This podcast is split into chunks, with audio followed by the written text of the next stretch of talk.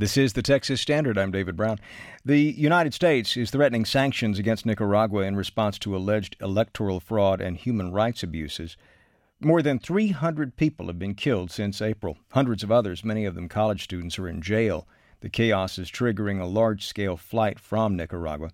Human rights workers say at least a thousand Nicaraguans are applying for asylum in the U.S. Lorne Matalon reports from the capital of Managua on what they're fleeing exactly. Democracy yes, dictatorship no, the people chant. Since April, the scene's been replayed across Nicaragua. Unarmed anti government protests over corruption and repression have repeatedly been met by police violence. The international community has condemned Nicaragua, but the cycle continues. A man says he recorded this audio of police shooting into a crowd during one demonstration. The man doesn't want to be identified for fear of government retribution. Today, the death toll stands at more than 300 people. The UN and governments from Europe to the Americas blame the regime of President Daniel Ortega. Ortega's police are now hunting for dissidents, especially students who initially triggered the protest movement.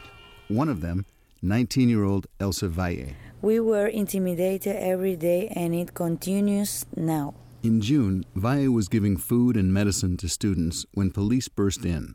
She says officers threatened torture and death as they drove her to a notorious jail known as El Chipote. Human rights defenders say torture is commonplace there.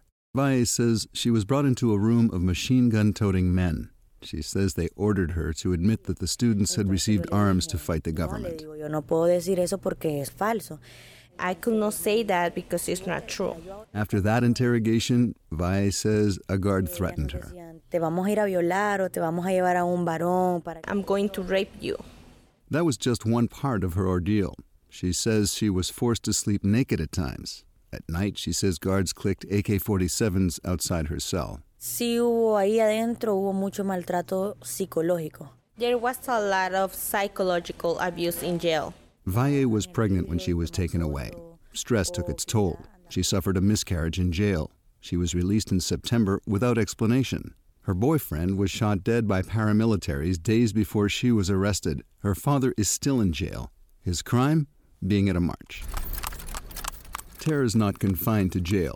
That's the sound of a horse drawn cart bringing people onto land that's not theirs. Thousands of people, armed with machetes, have been dispatched by Ortega's government to take over lands owned by the regime's opponents. Close to 17,000 acres of Nicaraguan farmland are under armed occupation, and you can't call the police to help you. Michael Healy leads Nicaragua's Union of Agricultural Producers. The whole world have seen what happened here, how, how the human rights are being violated day to day. Between farmers, ranchers, their workers, and families, Healy's union represents roughly one in three Nicaraguans. He says armed squatters are just one footnote in a mosaic of state repression. We feel that we're tied up, you know, and we have to break those chains, you know. U.S. sanctions are looming, shaped in large measure by two people at opposite ends of the political spectrum Texas Republican Senator Ted Cruz and Vermont Democratic Senator Patrick Leahy. The sanctions would hurt a fragile economy that's been imploding since April. But Healy welcomes them. That's a price that Nicaraguans have to pay, you know. If we want to get rid of this regime, we have to pay a little price in Nicaraguans, you know. At rallies, President Ortega blames the crisis on the U.S. without offering evidence. He says allegations of human rights abuses are fiction and that Washington shouldn't get involved. No meterse con Nicaragua, respetar a Nicaragua. As for Elsa Valle, the student who suffered through three months in jail, the repression hasn't ended. Elsa and her 17 year old sister Rebecca were arrested November 13th.